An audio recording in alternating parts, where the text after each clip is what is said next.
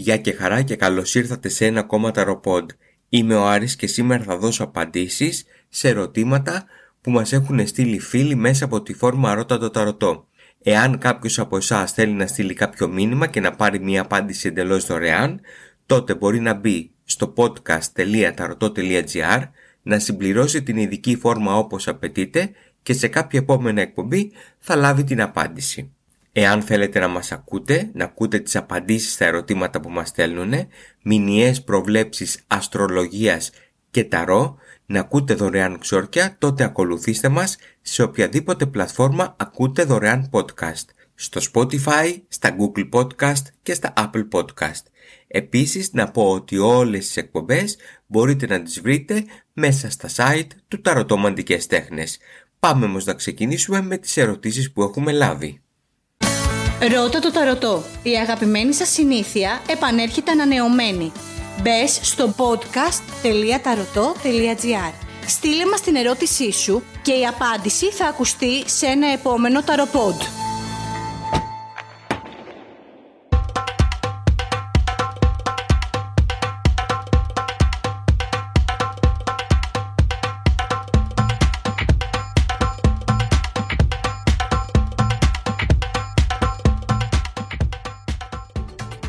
Η πρώτη ερώτηση για σήμερα έρχεται από τη Λυσιστράτη, η οποία έχει γράψει το ερώτημά της στο τρίτο πρόσωπο. Πάμε να το διαβάσουμε. Η Τάδε, γεννημένη τότε, θέλει να μάθει αν ο Τάδε γεννημένος τότε θα επιχειρήσει επανασύνδεση μαζί της. Η σχέση τους κράτησε 1,5 χρόνο και έχουν να επικοινωνήσουν μία εβδομάδα. Η ίδια του έκλεισε το τηλέφωνο γιατί ένιωθε πως ήταν ξενερωμένος αλλά αυτός το αρνήθηκε Παρόλο που δεν τσακώθηκαν, κανείς τους δεν επικοινώνησε με τον άλλον από τότε. Επαγγελματικοί λόγοι αναγκάζουν τη Λυσιστράτη να βρεθεί στην ίδια επαγγελματική ομάδα μαζί του το επόμενο Σαββατοκύριακο. Εκείνη δεν θα επιδιώξει καμία προσέγγιση, αλλά θέλει να μάθει τι νιώθει εκείνος, τι σκέφτεται και αν τη θέλει και αν θα τη διεκδικήσει ξανά. Εκείνη έχει προσφέρει πολλά στη σχέση, Μαζί του έκανε πράγματα που δεν είχε ξανακάνει με άλλον άνθρωπο. Εκείνος ενώ στην αρχή φαινόταν πολύ ερωτευμένος, μετά είχε σκαμπανεβάσματα. Η σχέση τους είχε πολύ πάθος αλλά και πολύ ένταση. Η σεξουαλική τους χημεία ήταν εκρηκτική, αλλά εκείνος ποτέ δεν ήταν απόλυτα ξεκάθαρος απέναντί της. Άλλοτε της έδειχνε πόσο την αγαπάει και άλλοτε έμοιαζε να την προκαλεί να τον χωρίσει. Γινόταν τοξικός, χειριστικός και αν εκείνη διαφωνούσε και ύψωνε ανάστημα, εκείνος προσπαθούσε να την πείσει ότι δεν ταιριάζουν, ότι δεν επικοινωνούν, αλλά αν εκείνη του έλεγε πως συμφωνεί και ας το τελειώνουν, εκείνος τα μάζευε και έδειχνε το πιο αγαπησιάρικο και γλυκό εαυτό του. Υπάρχει ακόμα ένταση και πάθος και έλξη μεταξύ τους. Αλλά υπάρχει και μέλλον. Προς το παρόν, μία εβδομάδα σιωπής χωρίς διαγραφές από τα social, χωρίς κανένας να πει το τέλος. Όσες φορές επιχείρησαν και οι δύο να βάλουν τέλος, πάντοτε επέστρεφαν, με τον έναν ή με τον άλλον τρόπο. Μήπως αυτή τη φορά δεν υπάρχει επιστροφή; Μήπως αυτός ο χωρισμός είναι οριστικός; Τι λένε οι έγκυρες προβλέψεις κτλ. κτλ, κτλ. Σας ευχαριστώ πολύ εκ των προτέρων. Αγαπητή Λυσιστράτη, θα ξεκινήσω με δύο-τρεις παρατηρήσεις. Επειδή δεν μου έχεις δώσει ψευδόνυμο για τον συγκεκριμένο άντρα που μιλάμε, εγώ θα τον ονομάσω Σπύρο. Λες λοιπόν για τον Σπύρο ότι έχετε μία σχέση εδώ και 1,5 χρόνο και ήταν πολύ συχνά ξενερωμένος, ότι είχε πάρα πολλά σκαμπανεβάσματα, ότι γινόταν πάρα πολύ συχνά τοξικός και χειριστικός. Αυτός είναι ο Σπύρος, δεν είναι κάποιος άλλος και αυτόν θέλεις. Και εδώ θα πρέπει να μπει σε μια διαδικασία ή να αποδεχτείς αυτόν τον άνθρωπο έτσι όπως είναι ή να φύγεις μακριά του. Είναι ένας άνθρωπος ο οποίος έχει πάρα πολύ συναισθηματικές μεταπτώσεις σε πολύ τακτικά χρονικά διαστήματα και απρόβλεπτα, χωρίς όμως να φταίς εσύ, είναι δικά του τα ζητήματα και πρέπει με κάποιο τρόπο να το διαχειρίζεσαι όλο αυτό για να προχωρήσει παρακάτω η σχέση σας. Από εκεί και πέρα, σε μία σχέση 1,5 χρόνου έχουν γίνει και άλλοι χωρισμοί. Αυτό από μόνο του δείχνει ότι βρίσκεσαι σε μία σχέση που έχει προβληματική βάση. Και τέλος, θέλω να τονίσω Αυτό που διάβασα στην αρχή του μηνύματος. Ότι δηλαδή ένιωσες πως ήταν ξενερωμένος αλλά αυτός το αρνήθηκε.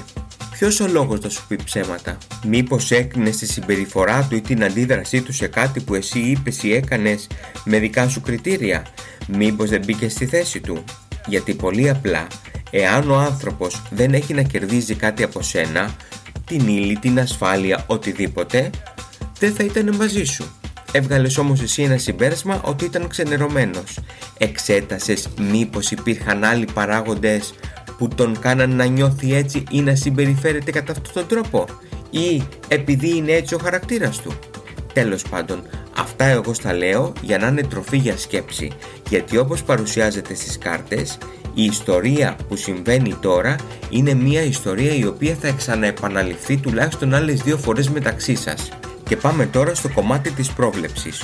Στις κάρτες παρουσιάζεται ο Σπύρος ως ένας άνθρωπος ο οποίος έχει μειωμένη συναισθηματική ικανότητα.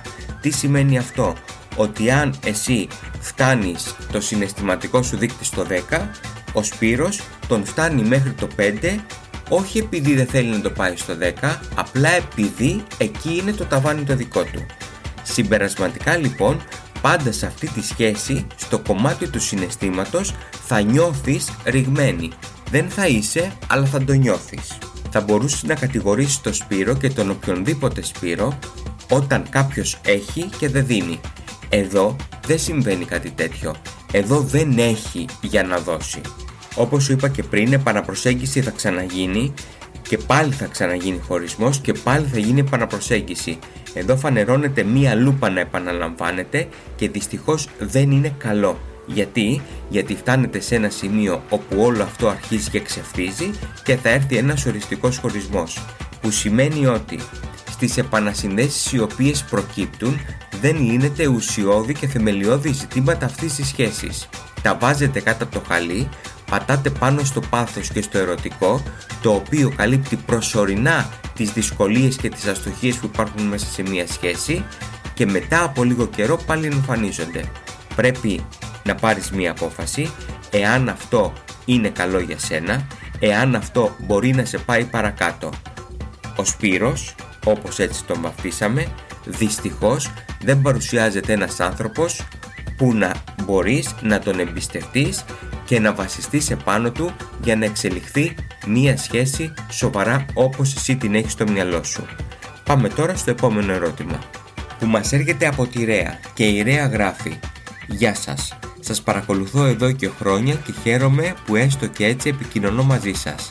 Το Instagram σας μου έχει δώσει πολλές φορές δύναμη. Το όνομά μου είναι Ε και έχω γεννηθεί τότε. Εδώ και ένα χρόνο έχω χωρίσει με τον Νι που έχει γεννηθεί τότε. Η σχέση μας δεν ήταν μεγάλη σε διάρκεια αφού κράτησε μόνο τρεις μήνες.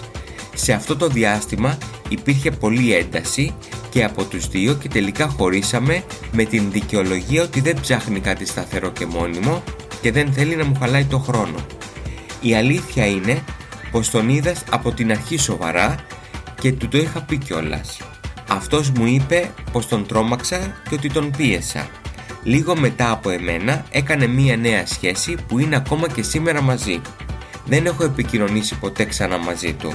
Θα ήθελα να μάθω αν θα κάνει ποτέ στο μέλλον κίνηση προς τα εμένα και κυρίως αν θα έχω επιτέλους μία σωστή σχέση στο μέλλον. Οι περισσότεροι που γνωρίζω με πλησιάζουν μόνο και μόνο για το σεξ και τίποτε άλλο. Ευχαριστώ πολύ. Αγαπητή Ρέα, σε ευχαριστώ που μας ακολουθείς και στο Instagram και γενικότερα μας παρακολουθείς. Πριν ξεκινήσω στο κομμάτι της πρόβλεψης, θα ήθελα εδώ πέρα να κάνω δύο ρητορικές ερωτήσεις. Είχατε μία σχέση τρεις μήνες.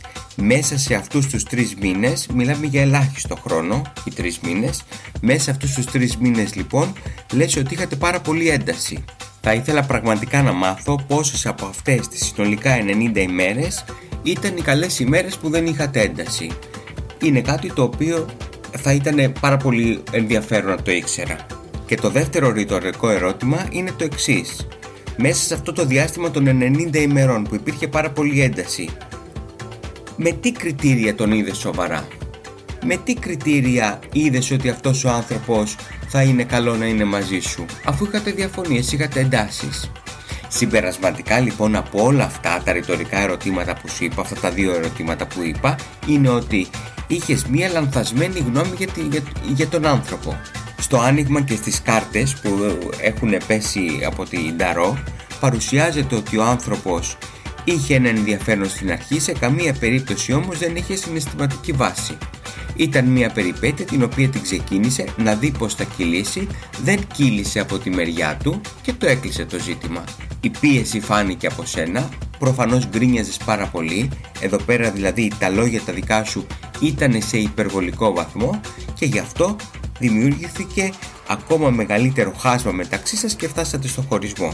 Δεν πρόκειται να επικοινωνήσει μαζί σου, είναι ένα κομμάτι το οποίο θα πρέπει να τα αφήσεις πίσω, είναι μια ιστορία η οποία έχει λήξει. Από εκεί και πέρα, στα δικά σου τα ερωτικά, να ξέρεις ότι το επόμενο διάστημα μέχρι και τις αρχές του Σεπτέμβρη δεν παρουσιάζεται κάτι αξιόλογο το οποίο να μπορεί να στοιχειοδετήσει μια σοβαρή ουσιαστική σχέση. Όμως, μετά το Σεπτέμβρη και κυρίως από το Νοέμβρη και μετά, δηλαδή τους μήνες του χειμώνα, παρουσιάζεται μια πολύ αξιόλογη περίπτωση με έναν άνθρωπο που θα είναι είτε από επαγγελματικό περιβάλλον είτε από κάποιο χώρο στον οποίο ανταλλάσσεις χρήματα. Για παράδειγμα μπορεί να είναι στο γυμναστήριό σου, μπορεί να είναι οπουδήποτε τέλος πάντων έχεις συνδρομή ο οποίος θα κάνει κάποιες κινήσεις οι οποίες στην αρχή σε σένα θα φαίνονται ότι είναι κινήσεις που κοιτάνε πιο πολύ το ερωτικό όμως θα πρέπει να του δώσεις το χρόνο διότι μέσα από αυτές παρουσιάζεται ένας άνθρωπος που έχει ένα βάσο, βάθος συναισθηματικό.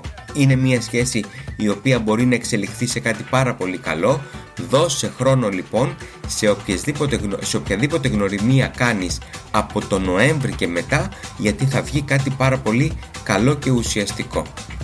Αυτές ήταν οι απαντήσεις για το σημερινό podcast. Εμείς θα τα πούμε σε ένα επόμενο ταροπόντ. Να είστε καλά και να περνάτε καλύτερα. Είμαι ο Άρης, θα τα ξαναπούμε. Γεια και χαρά!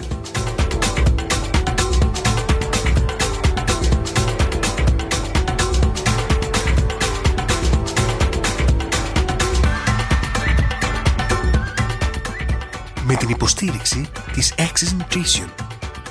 Απόλυα 5 έως 7 κιλών το μήνα. Έτοιμα υγιεινά γεύματα στην πόρτα σου.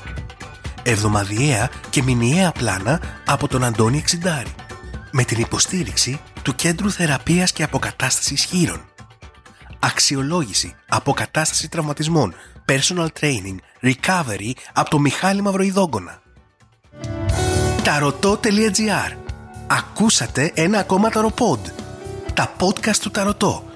Στο δρόμο, στο λεωφορείο, στο μετρό, στο σπίτι. Η μαγεία σε κάθε στιγμή της ζωής σου. Ακολουθήστε μας στο Spotify, στα Google Podcast και στα Apple Podcast.